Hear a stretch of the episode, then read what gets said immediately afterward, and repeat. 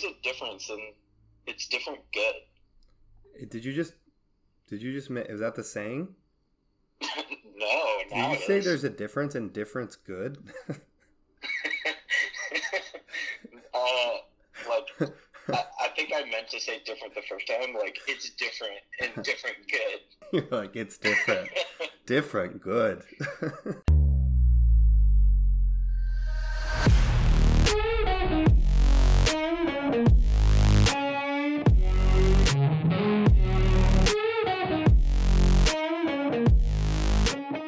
What up? Welcome to Better Coverage.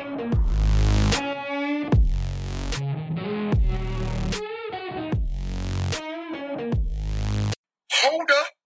Wait a minute. I just woke up and pumped my body with uh, medicine on an empty stomach, so I'll either be fine this whole time or I'll go comatose and just don't don't call anyone if I go silent. I'm fine. I probably just passed out or something. Yeah, I mean it. Yeah, when you were like, "How do I sound?" I was thinking like sound quality. Sound quality, great. Oh, Voice, not so good. yeah. Well, the iPhone. I'm not questioning the iPhone's ability. I'm questioning my my voice's ability. What's uh you you got strangers WebExing you?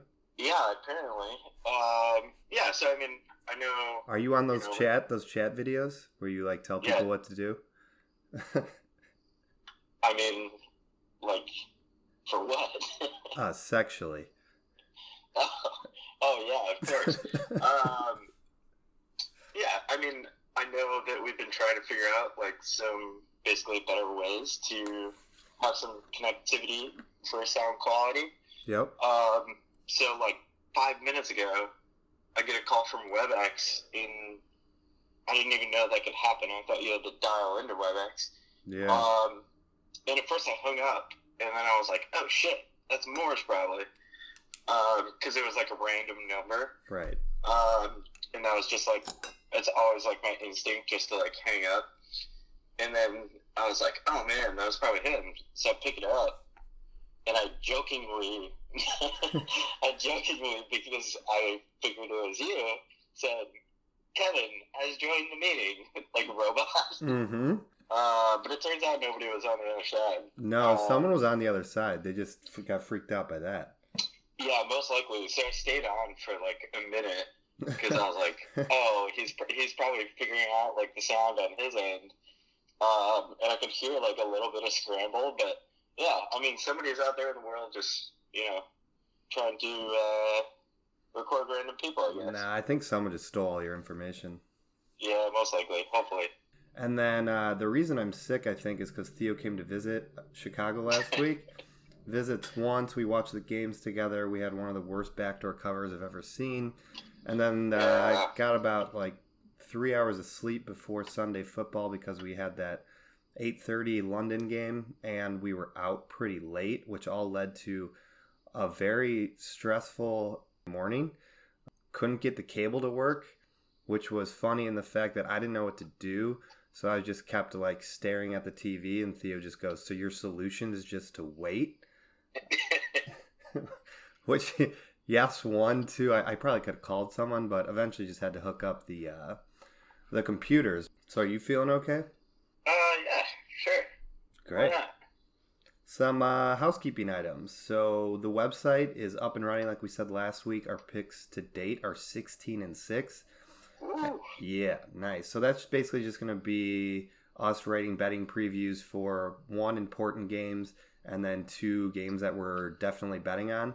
So those important games might we might necessarily have a pick on, but we'll give you our leans. But 16 and 6 are the ones that we have official plays on. Uh, and then follow us on social at Better Coverage on Twitter and Instagram.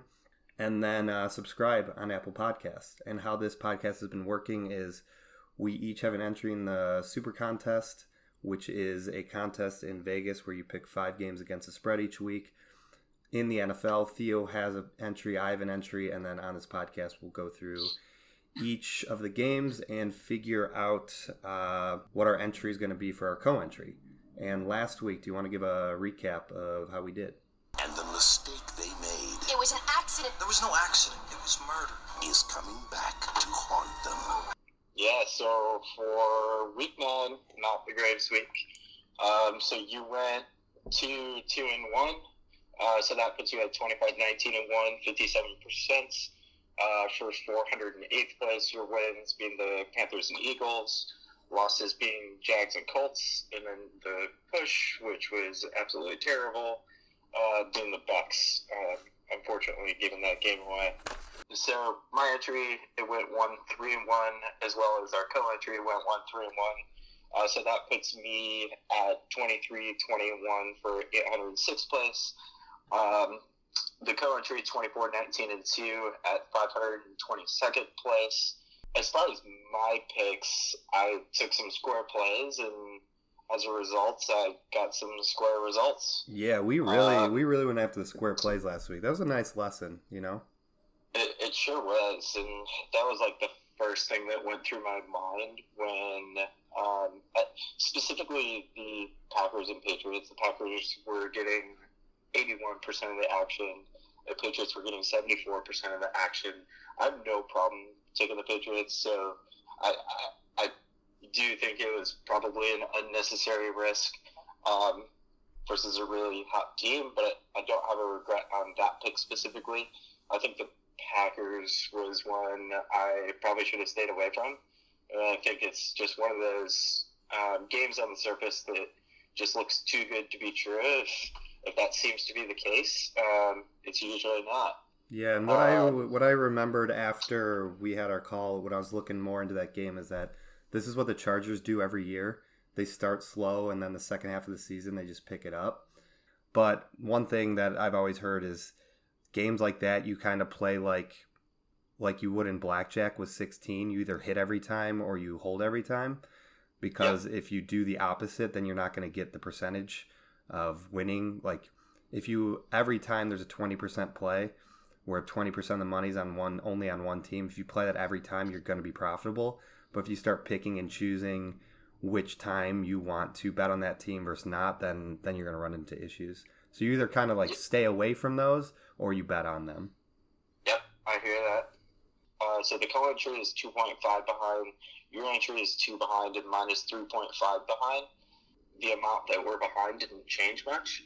Um, but same thing, if we won, we wouldn't have necessarily jumped either, um, just because those picks were so popular. cool all right soon to be sponsors you want me you ready for soon to be sponsor Yeah, podcast is fairly new. Currently, haven't reached out for any sponsors, so we're gonna make our own until we have a plethora of sponsors coming at us asking to sponsor our show. I am doubling down this week on Sour Patch Kids. I know we probably shouldn't do this often, um, but the difference here is I didn't know the variety of products that Sour Patch Kids now offers. I've had uh, numerous rants about the grocery store. Went again yesterday. Same thing happened. People were whispering, "Excuse me." and just- about Sour, Sour Patch Kids. they were not whispering about Sour Patch Kids. They were Sour Patch Kids. no Sour Patch Kids were very loud and proud. Specifically, they are now active in the Go-Gurt yogurt section, and they also have a, Oh. they also have a cereal. The Yeah, cereal. I am not a yogurt person. What about? I mean, you're probably a cereal person, but not Sour Patch Kids cereal. I would assume.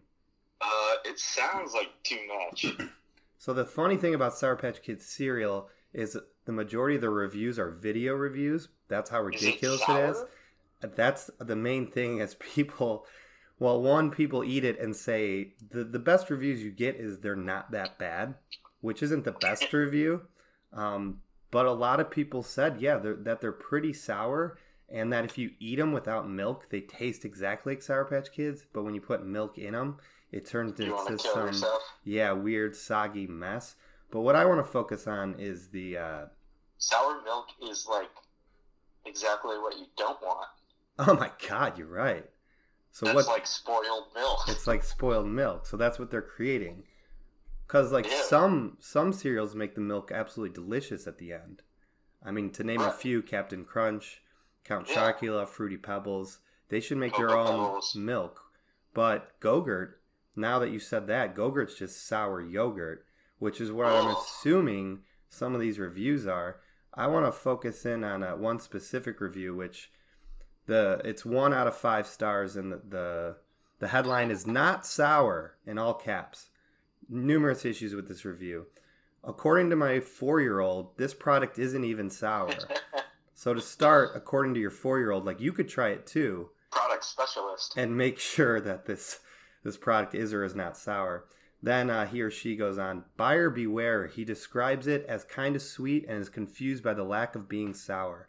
Maybe back to the lab with this flavor mixture? Question mark.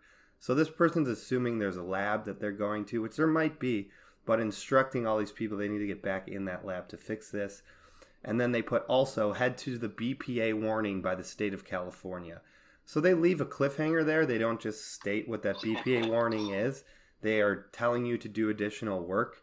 And uh, what I'm assuming that is, is like if you eat too much of this, you're going to be sick or something.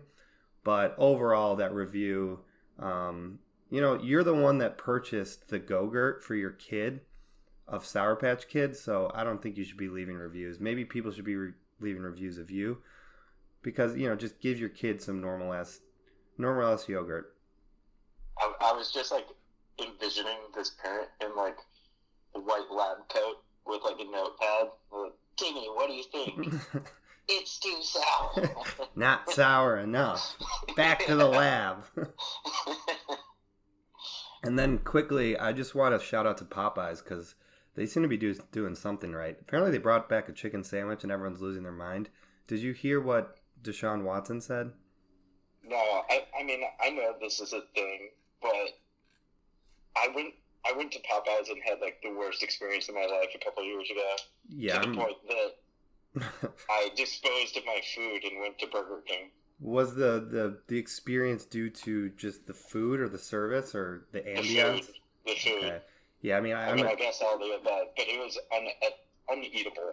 I mean, everyone's raving about it, but I'm not gonna. I'm not rushing, or I, I won't. Go, I I think I have an idea of what it tastes like.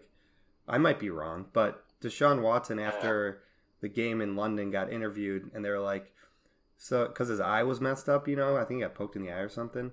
Yeah. They yeah. were like, "How were you able to perform with your eye so messed up?" And he said, uh, "Because I ate a Popeyes chicken sandwich before the game." So makes sense. yeah, I don't know. If, I'm I'm assuming he's just getting paid, Oh but yeah. he's claiming that a chicken sandwich fixed his eye. So anyone with eye issues out there, it's probably why you're listening, can't see. Go to Popeyes, maybe it'll help you. Yeah, I'll, I'll say I haven't tried the chicken sandwich, so I'll give that a shot at some point. My soon to be sponsor, Fiji water.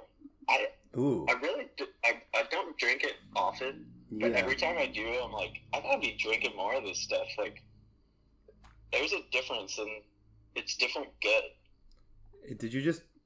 Did you just? Is that the saying?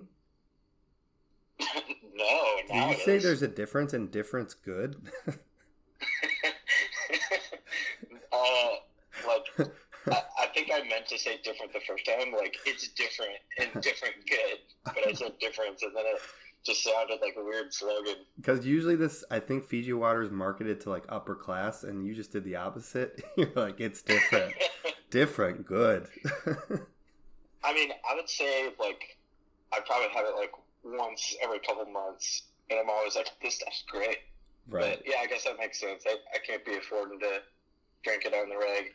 Because the the main things I know about Fiji is that the, it's very smooth. It almost tastes too smooth to me. But the other thing is Too that smooth. yeah, it I don't like my water to be too smooth. I like a little roughness to it. Give it straight from like Michigan, pump it into my veins. Yeah, like springs water. Yeah, Some, sure. something you've never heard of. Yeah. Exactly. And then the other thing is that the reason I don't appreciate Fiji is because they've saturated the, I think, club market. And it seems like whenever a basketball, football, sports, sporting team goes out and has some wild night where everyone gets in trouble on social media, there's That's very always a picture of the bill and it's like 80, 80 drinks Fijis. and 75 Fijis. And the Fijis are selling for like 25 bucks a pop. Yeah. At, at least they're hydrating out there. Yeah, so maybe I do appreciate Fiji, but like you, athletes seem to have a taste for it. Red Zone rant. Why don't you? Why don't you continue? You know what really grinds my gears? Uh, my rant is with Starbucks. Okay. These guys are these guys are pumping some terrible music nonstop. and I went to Starbucks on two different occasions to basically get some work done, make a couple phone calls, and it is obnoxiously loud. And I looked around the Starbucks, and basically there were like 10 people, either like a mix of like younger adults studying for like whatever class, or people like trying to pump out some work, and every single person had headphones in. Like, I, I get they're trying to create an atmosphere, but so many people are just going there legitimately to basically use the Wi-Fi and get some work done. Um, and they're just like trying to pet that place too much. yeah. Make it a library. Did you not want to put headphones in, or you're saying that I did put headphones in, but You if you, did. if you try to take like any phone call, impossible. Yeah, that's true. Maybe they should make little rooms, like call rooms. I bet people would stay there longer. They should do that, but people might also like try to like live in there. But yeah, I, I'm, I'm I'm with you that they do need like phone booths. Man lives in Starbucks phone booth for 15 years. What music were they playing? Do you remember? I don't, but it was. It, that's the other like question mark. Is it? I was curious about it. Like, is this like a a corporate rotational soundtrack, or is it like location by location? Um, but it's basically like you know like new classic pop hits.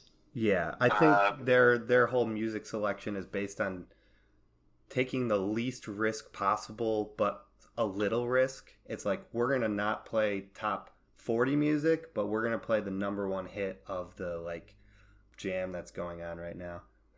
Yeah, I, I, I also sat note sat next to an interview for Adrian Starbucks. Adrian which, Peterson. Wait, you were listening to an interview? it, it, they literally sat next to the table next to me, which I was like, that seems weird, I but okay. Uh, So you listened in, right? Yeah, I immediately paused my headphones because Yeah. I was like, yeah, I have to hear this. Mm-hmm. Um, but the whole time I was thinking, man, like this could be the next super contest winner. Um, because that because that winner like two three years oh ago yeah. was a Starbucks barista, and I was like, man, I should just apply for this job and come out with 1.4 mil. You should just walked by when you left, pat him on the shoulder, be like, "You got a future, kid." Anything else there? No, that's it. Mine's pretty quick. I got. I don't know if you saw this. Well, you were at my house, but we had a lot of stuff going on. My red zone rant is Jamaal Williams on the Packers scored a touchdown to make the game 26 to 9 with 6 minutes left in the game and after the touchdown he decided to do like a dance that he had planned out Yeah. so I just want the thinking there. You're losing by a lot. You're going to lose the game, and you decide to bust out a dance that you've been working on. The response of Yeah, everyone hate it. has to be, as including his teammates, like, one, the dance wasn't that cool, so maybe just trash it in general. Two, if even if you plan to dance, you're down this much, you're not going to win. You're making everyone look stupid. Just hand the ball to the ref, go back to the bench, drink some water or deny the water like they always do when the guys like want water. They're like no water no water. Because i don't think anyone drinks water during the game. But just don't dance when you're down that that much which which also brings me to a similar rant which is when this kid in soccer just checked me he was being aggressive the whole game and we were winning so you could tell he was angry. So he checked me and then the next play like i kind of pushed him a little bit just because you know i was angry and then he hit me with one of those, dude, calm down, it's for charity. And I was like, man, Ooh, You are- it's like, it made me so, like, I didn't know what to do. Because I think he was serious. I think he actually thought I was the one in the wrong. I was like, you just checked me as hard as you could. I gave you a little love tap, and now you're you're losing your mind. And that led to, I don't know, now a week almost of me being in pain. So everyone just chill out on the football field, especially football, soccer, and you know, futsal. Just if you're losing, calm down and don't dance or check anyone. Everything will be fine. yeah. I'm with you on that one. I, I'm a fan of the celebrations. but Oh, yeah. Not in, not in those scenarios. For sure. Just like, Anything else? no, let, let's get rid of last week and move on. Let's do it. How you feeling about week 10? Feeling pretty good. Um, Yeah, reminder that there's six teams on bye, so the slate isn't. So it's smaller. It's not not as many games to choose from. I have, I think, three I definitely like, and then a number of leans, which is different. Last week I had, I think I had like eight or nine. I just really liked. You talked me off a few, but this week not as bad as two weeks ago when I was indecisive on everything. I have three I like, and then there's a few I, I just want to definitely hear where you're leaning before I grab a pick here. Yeah, I, I, I would say there's like two big call-outs for me uh, heading into week 10. One of them you spoke to, which is basically like learning your lesson on um, backing teams that are um, completely lopsided as far as uh, public backing percentages. And then um, just the notion that this could be a very big week. Um, as you stated, just having those six teams on bye, Yep. meaning a lot less games to pick from, meaning if you do well this week, you're probably going to jump quite a bit. Um, so I'm feeling good about it. I, I, I, I got some games circled for sure.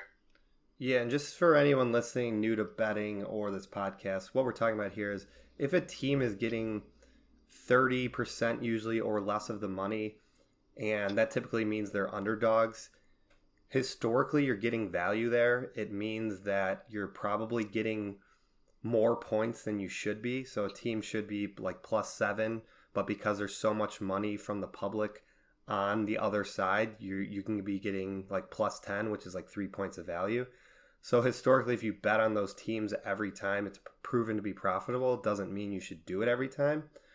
But the name of the game in sports betting is, is looking for value and seeing where you can put your money to have the best chance to win. So while it might not be fun to bet on some of these shitty teams, historically they're, they're able to, to keep it close and just think about that team they're playing will not be as motivated to show up for that game, maybe trying to stay healthy, calling an easier uh, game plan in general. So just something to look out for when you're you're placing bets. All right, Chargers Raiders. Wow, Chargers Raiders Thursday night. The Raiders are plus one point five at home. I got battle of punchable faces. I think Rivers and Gruden overall Oh yeah, have two of the most punchable faces in the NFL. Rivers specifically just needs to calm down on the field. He just he's like crying every play. I also feel like every Chargers game is ending with. I kind of do feel bad for him, ending with him on the field. No, not him on the field. Him on the sidelines as he's watching his team, his defense, just like give up a final drive. helmet kind of on his head. Yes, like some of Yeah. it off. Yeah, exactly. I can see it. Over unders 49. Money's about split 52% on the Raiders. Uh, nothing significant with against the spread here. Both are pretty similar and also similar in straight up. Raiders are 4 and 4, Chargers are 4 and 5 straight up. Chargers showed up versus the Packers. They won 26-11. Not much happened in that game except for the fact that Rivers finally got some time from his offensive line. Rivers was 21 for 28. Melvin Gordon scored twice. So I think the Chargers, like I said at the beginning of this, they're just getting healthy. They start slow every year. Melvin's finally back. They got a new offensive coordinator. Their offensive line's giving Rivers time. And then they had a number of like new players on the defense that I think are just kind of now finally getting in the groove with their their coach and the the system that they're using. So let, let's just keep an eye, I think, on the Chargers, see how they do this game. The Raiders beat the Lions in a shootout after close losses to the Packers and Texans. We should talk about that timeout they called against the Lions with four seconds left that gave Lions Yeah. time to regroup. So you could look at that a few ways. One, it gave the Lions time to regroup, but it also gave, I guess, the Raiders time to figure out when they call on defense. But I would assume if you're a Lions fan, you were happy to see that timeout, right? Oh, 100%. Like, uh, I do not understand it. Um, You could even see Gruden was like, "What did I just do?" Unless someone else called it. so, one of the players called it, Got it. but I couldn't tell who did. Like, you could tell he was pissed as well.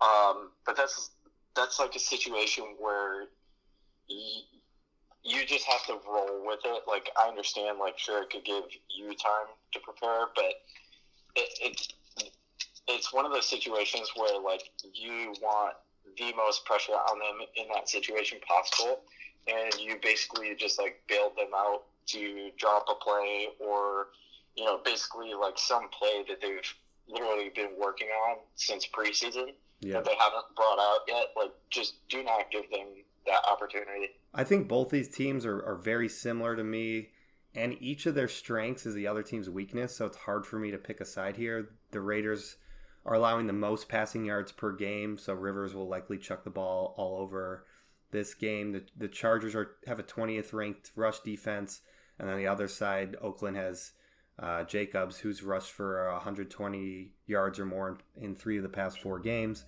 Oakland six and one against the spread in their last six home games, but then again, Chargers are better on the road. And then, like I said, I could see this being a shootout, but the total has gone under in seven of the Chargers' last eight games. Plus, this divisional matchup, which seemed to be lower scoring in general. So each time I looked at this, I saw a, a reason to bet one team or the other. So I couldn't couldn't really figure out who to pick here. Lean the Chargers, but I don't like in general these Thursday night games. Yeah, first when I started looking at this, I was like, man, am I am I a believer in the Raiders? Mm-hmm. Um, and the more I looked into it, I was like, wait, not even close. Um, so yes, they're four and four at this point, but um, they beat the Broncos, Colts, Bears, and Lions. Um, so yes, there's some significance in there, but the more and more I looked into it, the more I disliked it. Um, especially with the defense giving up 390 yards per game, um, 27 points per game, which is just crazy high. Um, I, I think both of those are towards like basically end of all Yeah. NFL teams. They're giving up the most passing yards per game in the NFL. most passing yards. Yeah. Yeah, exactly. Like uh, the more I looked into it, I was like, I can't even understand how they've won four games. Um, so I sold myself off of it. That that's not to say that um, to flip and take the Chargers, but this is just not a good spot for me. I, I guess I would lean the Raiders just like statistically, um, but I don't, I don't like this game. Yeah, I also just want to I want to use this game to figure out who both these teams are. But then again, it's Thursday night short week, so who knows how much we'll learn. Ravens Bengals. Bengals are plus 10 at home. Over under here is 44 and a half. This is one of those 80-20 rules or, or 30-70s where 70 to 80%, it's 75% right now of the money's on the Ravens. The Ravens are 3 and 5 against the spread, but 6 and 2 straight up. Bengals also 3 and 5 against the spread. 0 and 8 straight up, still looking for that first win. This is your classic letdown flat spot for the Ravens. They cover in an absolutely massive game against the Patriots. Now they're playing the Bengals, who are 0 and 8, and they have the Texans coming up next. Cincinnati's coming off a bye, so they had time to get healthy. They were decimated with injuries. Uh, specifically, AJ Green's coming back. AJ Green is just one of those guys who, in games against the Ravens, just absolutely destroys them every time. It's like I could just see him getting like three or four touchdowns. The problem is that they have Ryan Finley in as quarterback, so we have no idea how he's going to perform. But what we've seen in the NFL so far is that these new quarterbacks have come in and for whatever reason, like their first one or two games have performed well and then kind of fell off. So maybe it's like teams are taking a while to get used to how they play. Their defense is going to get healthier. It's a divisional matchup, and the Bengals always play the Ravens great. Let's not forget that only a few weeks ago in week six, the Ravens beat the Bengals, but only by six points. I think it was 23 17. And the Bengals covered six of their last seven at home versus the Ravens, and they're 4 0 against the spread in their last four meetings overall. Theo, this to you is just like, are you willing to put your money on someone like the Bengals? I know you don't like to go against a team that's in the bottom of the league, but for me here, I just think there's too much value. And another stat that I'm going to say one more time, I'm going to keep saying it. Teams now are one, one and six against the spread after playing the Patriots. Obviously, the Ravens are a team that are coming off that big win. So for me, this is an auto play with the Ravens being a, the definition of a flat spot. Bengals only getting 25% of the money, getting points at home, new quarterback, so maybe even getting extra value there, and AJ Green back in a team that always plays the uh, well in a divisional matchup. So I'm going to take the Bengals. I could be convinced for the country. I, I agree with everything you said. It's just the unknown against the hot hand. Is it, it comes down to that same question you asked. Like, is this something you want to do? Um, I could be convinced. I, I think for my plays, there's probably some other ones that I prefer. Um, but I, I could definitely put this in the in the categories of possibility. Yeah, for me, there was like four other games that kind of fell almost in the same light as this, where it's like, God, I got to cover, I got to back a really bad team, and this one just made the most sense to me, the one I'm most confident in picking. Uh, Lions Bears Battle of Oz just missing a tiger there for the oh my. Bears are minus 2.5 at home. Over unders 41 and a half. 62% of the money's on the Lions. Like, geez, how times have changed. We got a Lions Bears game and the majority of the money's on the Lions away. Uh, the Lions are four and four against the spread, three and three straight up. Bears are two and six against the spread, three and four straight up. Just a desperate divisional matchup. Both teams need this win.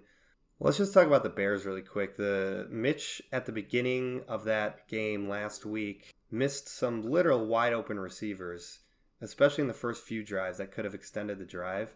What all those missed throws and just terrible offense led to was one total yard at halftime, which is one more yard than I had sitting on the couch. And then the second half they started clicking, which was funny because Theo, we were both in the kitchen randomly filling up water, cracking a beer, I don't remember what. And I was just like, this is worst case scenario because the Bears are going to lose, but also start doing good in the second half. So it's going to be one of those things where Nagy and the team's going to be like, look, we, we had some positive pro- progress in the second half.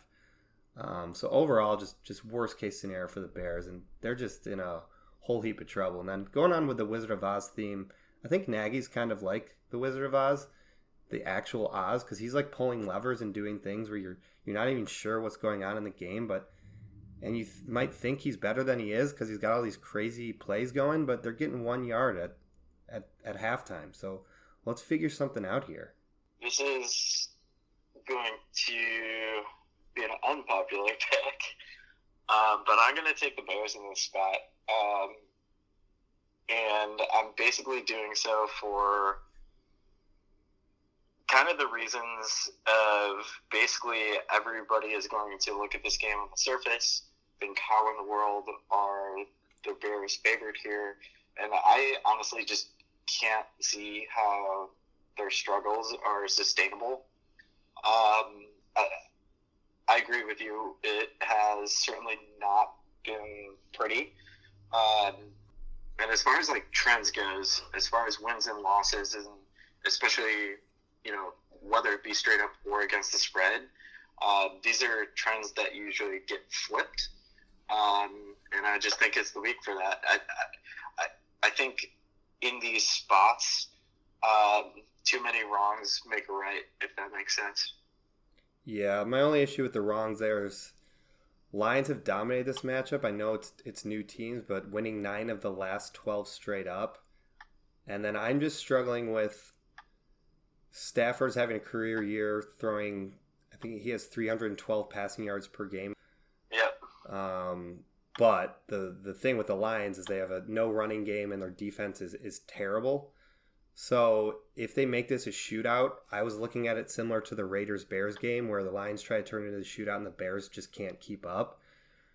If I'm looking at how the Bears win this game, maybe it's because like the defense just has has been deflated. and You can't trust them to just do everything. So it's like they almost lose their steam because I think they're probably losing motivation in these games.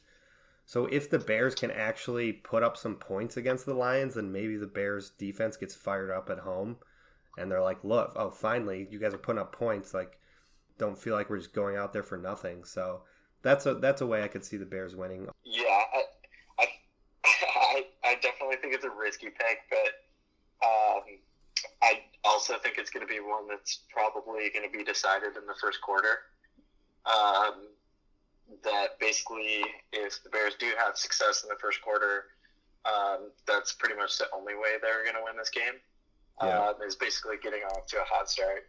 Um, so yeah, it's risky, but I'm, I'm sticking with it. Yeah, I either think it's a Bears win or it's a, a a loss that's so brutal that Mitch gets like booed off the field and pulled. I think those are the only two options. That is very possible on the first series. Maybe not the third part, but it will absolutely get booed if we go three and out on our first. And then overall, I, I think just I think there's a lot of value here in the over, only being 41 and a half.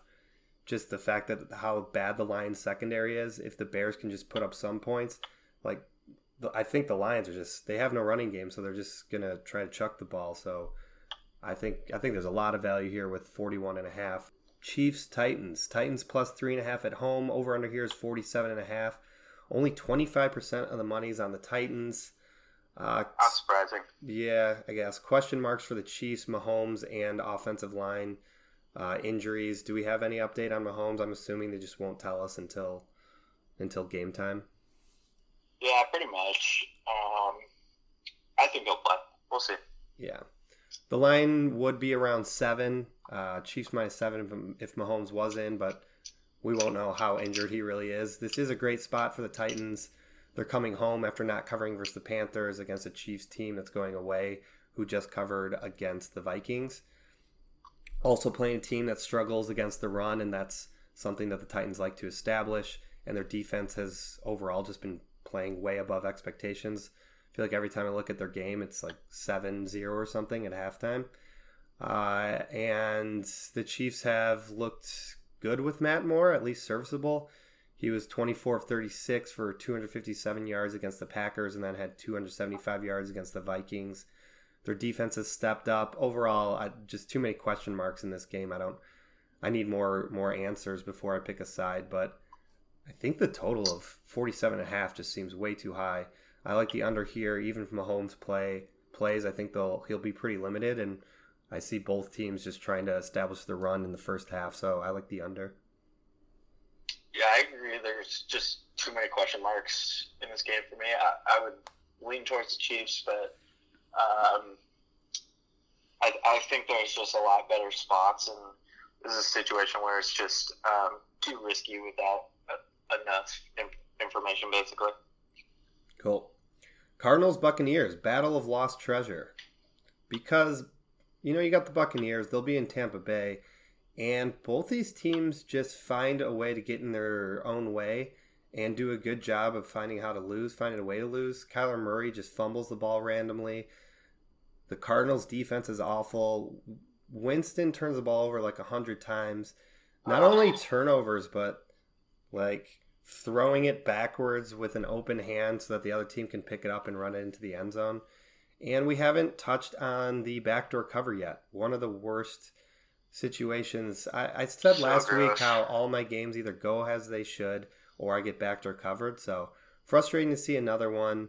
The Seahawks missed a 40 yard field goal, and then anytime that happens, they always just. I was like, yeah, they're gonna win. Definitely gonna win the the coin toss, and then after the first one or two plays, I was like, yeah, we're probably gonna lose this one. Do you remember when I pointed out, um, at Jameis squinting from the sideline? he And you were like, yeah, not what you want to see from your quarterback. he's probably looking at um, the I- scoreboard, like, what? What's going on here? I mean, I don't know what's going on with that, but get some goddamn context. I mean, maybe that's why he's leading the league in picks. I guess if the quarterback's squinting, that's not a good sign for your team.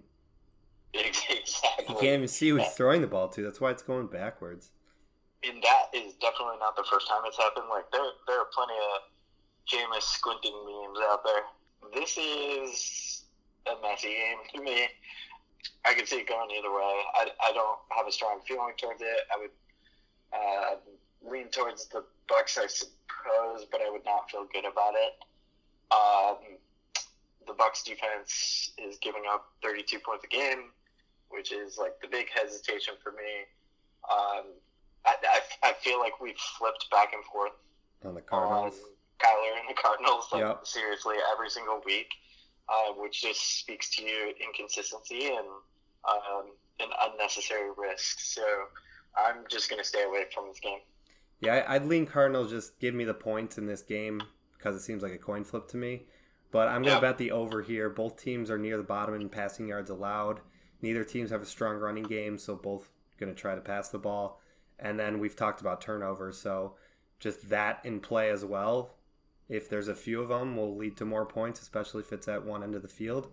and the total has gone over in each of the Buccaneers' last six games. So I'm gonna house the over here as well. I like a lot of totals this week. All right. Falcons Saints over unders 51, action 70% on the Saints. Actually saw a little bit more recently, like 75%.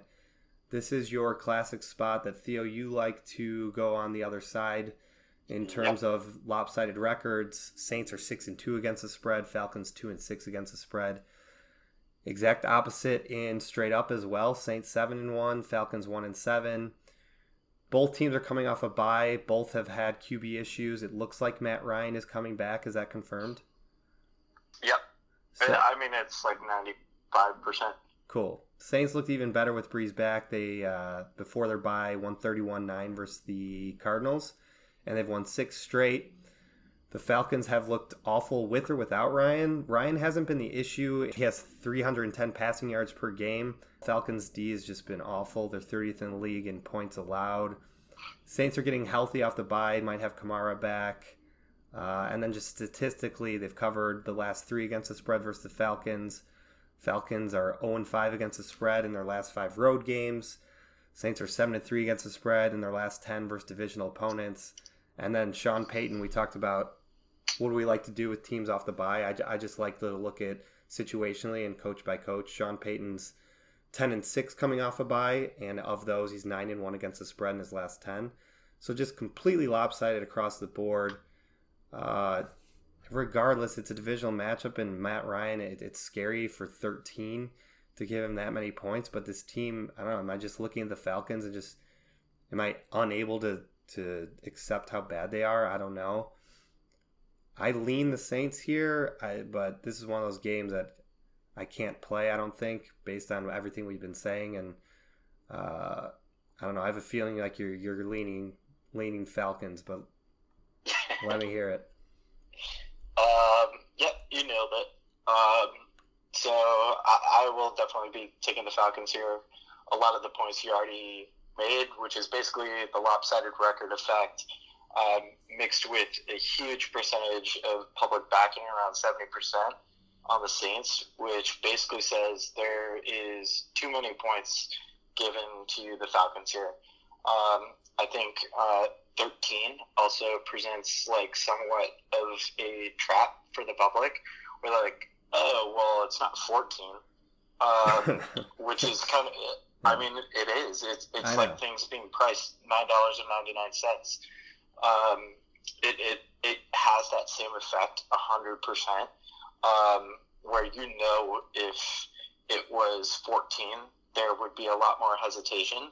Um, but being at thirteen, people just uh, perceptually feel a lot more comfortable taking it. Um, and I think that's why there's so much action on the public, which just presents too much value on the Falcons here. Um, Matt Ryan's been thrown all over the field. Um, he's coming back, and this is just too many points in a, in a uh, divisional matchup for me. Yeah, there there there does seem to see there does there does seem to be like one game a year where you're watched like I remember I was at like a Bears game and I just looked at the TV and I was like the Saints are losing to the Bucs at home and it was like the Yeah. Bucs were at that time like 2 and 8 or something. There does just seem to be one or two games that the Saints just don't get up for, so maybe this is it. I'm probably staying away because of just all those historical numbers I said, and I, I've just gotten burned on betting against Sean Payton, so I'm just gonna hold on this and see who the Falcons really are. Yeah, I mean, it, it, as far as historicals, so their last five meetings, Falcons lost by 14, Falcons lost by 6, Falcons lost by 10, Falcons won by 3, and Falcons won by 6. Um, obviously, these are different teams dating back to 2017. Um, That's a good point. Different teams, different spreads, but your point is that they're not they're not getting blown out. the point is 13 points is a whole lot in the NFL. Um, and we've seen it pretty consistently throughout the season where these double digit spreads are just incredibly difficult to cover. And I do feel as if that 13 number is pretty indicating as well, where they're basically asking people to take that. Right. Cool. We'll table that one. Go. But yeah, I'll edit that up. That's how I feel about Bills Browns too. yeah, it makes me sick. God damn it. Maybe I won't edit that out. Buffalo Bills, Browns, Baker, Beckham, Brown, Beasley, Bashful battling. Bashfully battling. I almost got it. Damn it. Over under here is 40. Actions about 70 80% of the money coming in on the Bills. The Bills are 5 and 3 against the spread, 6 and 2 straight up. Browns 2 and 6 against the spread and straight up. The Browns are a mess. The Bills are good, but their opponents overall have a combined record of 22 and 47 and of the teams they've beaten those teams record is 9 and 43 so yes they're 6 and 2 straight up but they haven't really played anyone and we saw that come to light similar to the patriots where we were kind of giving the patriots a pass yes they haven't played anyone but they're like performing really well and doing so good defensively but now it's like playing real opponents how good are they really but then you got the Browns, who are a team that just can't get out of their own way. I think they lead the league in penalties. They just ran like they beat the Ravens, but then they lost to the Titans by 30. They outgained Denver 351 to 302, but then lost the game versus a backup quarterback. And the Bills just covered against the Redskins, but the Browns just lost, like I said, to the Brandon Allen led Broncos. Both teams have great running games. Nick Chubb for the Browns and uh, I believe what's his name's coming back, Kareem Hunt. So I think both teams probably establish a running game. Uh, if I'm if I'm looking at this game, I think it's a good time to fade the public. The public's all over the Bills here. Like I said, I don't know how good they really are. This is a nice get right spot for the Browns. If they're gonna win a game, it was probably last week, but they didn't do it, so they definitely need this one. The Bills allowed 101 yards in the first half to Adrian Peterson, so Chubb and Kareem Hunt could possibly run all over them. But do I want to back Cleveland?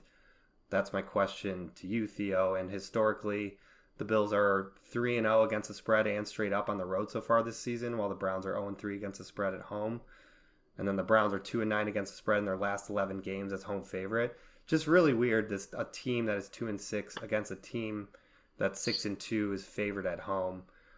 Uh, but then again, the, the the public's all over the Bills, and I'm not sure how good they really are. Yeah, I'm, I'm taking the Browns for sure here. This is a very similar situation to the Bears, um, where I basically don't see how the failure is sustainable um, after dropping, uh, I, I think, four games in a row. Um, and we've spoken to it before, but the Bills' wins have not been impressive. And that is the same thing as far as last week. And, and not so much like the quality of play, but the quality of teams that they have played. Um, they've miraculously had the best pos- possible schedule through eight games, where basically the only two good teams they've played, the Eagles and Pats, they've lost.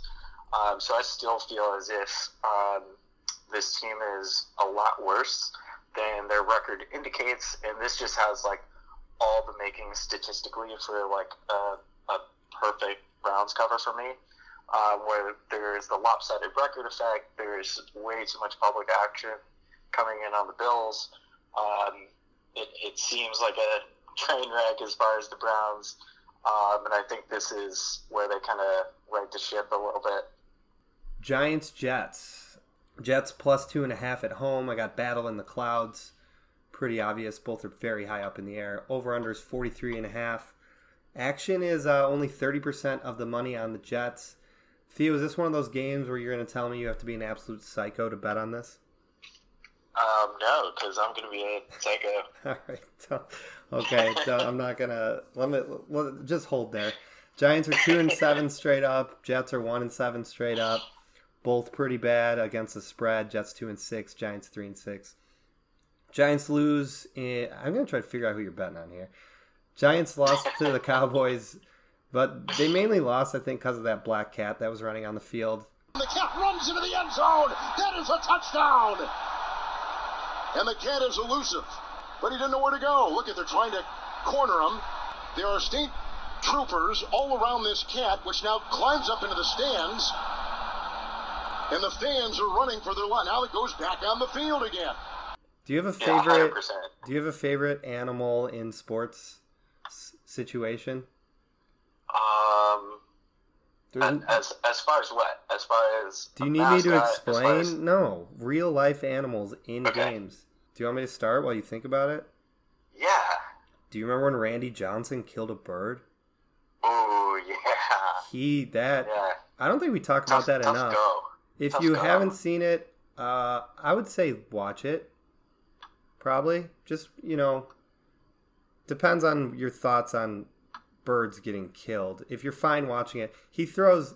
As we all know who Randy Johnson is, he throws a like 101 mile per hour fastball. A bird flies through the middle of the plate and it hits it square on, and there's a big explosion. Anyway, um, there's dog days at ballparks. I like those. Took my dogs a bunch. I think there was a, a bunch of squirrel situations. There's been some some pigeons, uh, bees, bees in baseball fields. Any anything? Um, yeah, actually, now that you say it, and I honestly had to look up his name because I was like, I don't even know his name. Um, but this was about two years ago. Cody Gribble. Cody Uh, Gribble, Gribbles and Bits? I know exactly. Wow. Um, but this was at the Arnold Palmer Invitational, and there's an, a, massive alligator on the green. This is Happy he- Gilmore. Right? And he casually walks up to it and like pinches its tail, pinches its tail, and it like jumps back into the water and like he acts like nothing happened. He's a psychopath. Yeah. His name's Gribble. He's probably from Bama, and he doesn't. He just he toys with gators all day. Was he a good golfer? Is he on the tour still? Uh, I doubt it, but I mean, you can tell like everybody else is like, well, golf is canceled for the next hour because Yeah. there's a fucking gator, He's like, no, and he's like, no, I'm good. Like Yeah. just casually like strolling up to it. right. Giants beat the Bucs and Redskins, and then uh, have gone 0 5 straight up, and one 1 4 against the spread since. Their defense has looked awful, allowing 32 points per game in that stretch that I just talked about. Their offense has shown glimpses of hope. The Jets, on the other hand, are just an absolute mess. Who knows where their motivation is? Adam Gase is an, just an awful head coach. Do you remember his press conference when he got into the league where he looked like a psychopath? Sort of. Dude, come on. He, it's where his eyes looked crazy and he was just like staring into the camera Oh like yeah. a psycho. Now I do it. Now I do. Yeah, right when he that press conference, I was like, the Jets are in trouble, and so is his family and whoever he knows. Uh, their quarterback, the Jets, are seeing ghosts. Giants have won five of the last six versus the Jets. Le'Veon Bell's questionable. I don't know if I can trust either team. This is weird. Where like I feel like there's a right side here. I kind of want to bet on this game. I just don't know which side it is the Jets are a mess, but like getting two and a half at home, only thirty percent of the money. Uh, I guess the Giants just played the Cowboys, so maybe this is a letdown spot. I don't know. What are you seeing?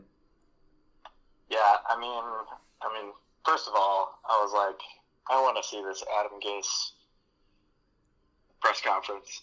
Um, so I went to type his name into Google, and the second thing that so in order, when you type in Adam Gase, it says Adam Gase stats, Adam Gase eyes. um, so, so that's that's uh, kind of deterring me from my pick now, but. um, I'm gonna take the Jets here, and um, yeah, maybe it is a lunatic play. Um, but for the for the fact that um, they are small home dog, small um, home dogs here, um, it's a very low total, and they're getting a very small percentage of action. Um, just all points to additional value for me. Um, the fact that they're getting points was honestly a little bit surprising for me. I thought that this would probably be three points the other way, and they would be like minus one in I'd- this spot. yeah, I'd totally agree with Uh, that. I, I do think that you know this is again probably a riskier play, but um, it just presents too much value for me.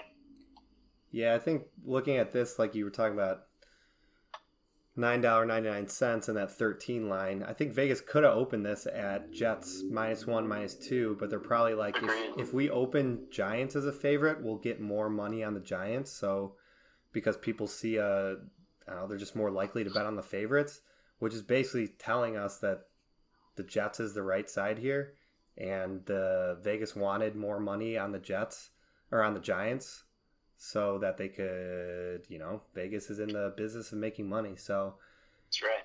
so if I'm looking just for value and historically speaking and like system plays, Jets is definitely the play. So, I'm down. I'm down with Jets. All right. Over here too. I think both have struggling defenses, and this could be a chance for both teams to like start clicking or in their minds start clicking. So I, I like the over here too. Dolphins Colts. These two animals combined would be a seahorse. That's just a statement. The over under here is 44. The action split 50 50. The Dolphins are coming off their first win. So they're not pur- purposely tanking. But if they were, then maybe they're like, let's win one game and then, you know, let's kind of shut the systems down. They're one and seven straight up, but they are four and four against the spread. I think they've covered like either their last three or their last four. The Colts are four and three against the spread, five and three straight up. Let's remember that the Colts are their quarterback now is Brian Hoyer instead of Jacoby Brissett. I was reading that the game would be around 13 or 14 if Brissett was in the game, but for me, it's like I don't know. Is is Hoyer that big of a difference? Is it is he worth a three or four point spread over over Brissett? I'm not sure. Why is Vinatieri still in the? is, What's that? it is very it is very likely that Brissett's going to play. Oh, really? Yeah. So it, it, it was determined in MCL sprain, which definitely does not sound good. Um, but it sounds like he's already been practicing this week.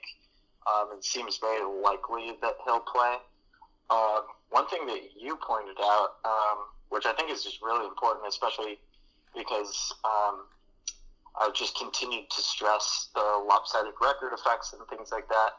So you mentioned that the Dolphins have now covered three games in a row, which means they were once one and four against the spread. So that's why I put so much value into the lopsided record effect. Um, because in these scenarios, whether it's straight up or against the spread, um, those records typically um, write themselves positively. Um, and these trends are definitely not surprising to me. Um, so that's why I do put so much value into it. Um, and, and why I do um, basically look at that on the surface as like one of the very first things evaluated the games. Word. Looking at what team to bet on here, a letdown spot for the Dolphins, just coming off their their first big win, their first win, and the Colts have. The problem is the Colts have only beaten teams. The wins that they've had have been by two, three, six, seven, and two, and the Dolphins are four and sixteen against the spread in their last twenty games on the road versus teams with a winning record. So I probably lean Dolphins here. Don't have a big play. I like the under. I see the Colts running the ball with Marlon Mack against a weak Miami defense, allowing 150 plus rushing yards per game. Uh, where's your head at? I, I don't know if you can hear my dog crying, but I think it's because I'm I think it's because I'm talking about the Dolphins. But go ahead.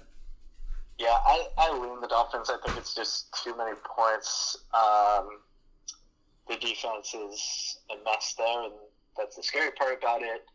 Um, I, I think there's just some better spots. Cool. Cool, cool, cool, cool, cool, cool, cool. Dog is fine. We can stop talking about the Dolphins. Rams Steelers over unders 44. Steelers are plus three and a half at home. The Rams are six and two against the spread, five and three straight up. Steelers are five and three against the spread, four and four straight up. Rams are coming off a bye, and they seem to have finally turned a corner because they've won two in a row. But let's remember that those those games were against the Falcons and Bengals. And the Rams do need this game, though. If you look at their division, they're in their divisions, the 49ers and Seahawks ahead of them. So they can't really afford to lose. This is nowhere near a letdown spot. I think the Rams need every game moving forward. And let's not forget they were in the Super Bowl last year. So they have pretty much the same team. It's like if they turn a corner, maybe they start winning games and win them by a lot. They've won 10 of the last 11 games versus AFC teams. That's uh, 7 and 3 and 1 against the spread in those. And then coming off a bye under McVay, the Rams are 2 and 0 against the spread. Those two wins have been by 14 and 34 points. The problem is Tomlin as a underdog is also profitable, 31 and 17 against the spread. Both teams have a lot of question marks here. I think it's low scoring. Uh, I don't know if I can keep backing the Steelers, but it seems like that's something to do with Tomlin as a head coach. But I, I would say they got lucky covering last week, so maybe this is the time to to switch over to the Rams. How are you looking at this? I lean towards the Steelers, but this, uh, I would say I lean towards the Steelers because it seems like such a trap line Yep. of minus three and a half, um, where you know we've we've talked a lot about um, Vegas and what they basically get people to perceive, What they're in the business Uh, of. and just being that extra half point um, is basically just like, yeah, obviously everybody's going to take the Rams, so we might as well get them to take it with that extra half point here. Yep. Um, I don't like it either way. Um, this just seems like too risky of a spot. Panthers Packers over under here is 47. Packers are minus 5 at home. This had some reverse line movement. It opened around minus 6, but most of the money's on the Packers, but the line moved down to minus 5. So not a not a huge move, but just that means they probably got a few big bets on the Panthers. Panthers won and covered versus the Titans. McCaffrey is absolutely ridiculous. Every game he's got like two or three touchdowns and like 140 plus rushing yards, and then just add the receiving yards he's getting. He's accounted for 43% of the Panthers' total yards, meaning they're just feeding him in the ball, and why not? And then uh, I think he should have another field day against the Packers defense, giving up the seventh most rushing yards uh, per game in the NFL. Cam's out for the rest of the year, so we got the Kyle, Allen show for the Panthers. Uh, my problem with backing the Panthers is that the Packers just got worked in LA. They're coming home. This is a team that performs much better at home, and Rodgers is a type of guy who I'm sure he's just been eating at him how well how poor they performed against the the Chargers. So you're at home where they're way better. I, I lean the Panthers. It's a lot of points, but I do think the the over is going to hit here. The Panthers games over the last four have averaged almost 60 points total, and then the over has hit in the last seven of these matchups between the Panthers and the Packers. Yeah, I think this game in particular um, just seems very similar to Patriots Ravens last week or even Panthers 49ers the week before that, um, where it just seems like an unnecessary risk to take either of these teams. I would agree with you that I probably lean towards the Panthers if I had to. I think um, a lot of that, some of the value has already been missed. Um, I know you referenced like some of it opening at six. I saw some of them actually opened at seven.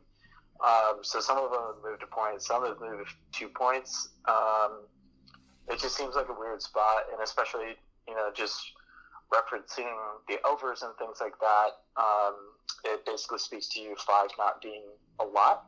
Um, if there's an expectation for a lot of points, um, so this is just going to be a stay away for me. Um, one thing that I thought was interesting was Rodgers in his post conference basically said the opposite of what I've been saying every week, which I found interesting. Which I'm paraphrasing, but he basically said like maybe we've got caught up in the hype too much. Yeah. And I, I was like, man, that was like literally the opposite of what I've said for nine weeks in a row. Uh, so no no play here. Yeah, nothing there. Sweet. Vikings Cowboys battle of testosterone. Cowboys are minus three. Over unders 48. Actions 43% of the money on the Cowboys. Pretty similar records uh, in terms of straight up and against the spread. The Vikings are coming off a tough loss versus the Chiefs. And uh, they, they were perform- they were doing well before that. That's when Thielen had that call out, and then they had a number of good games. But they they struggled last week.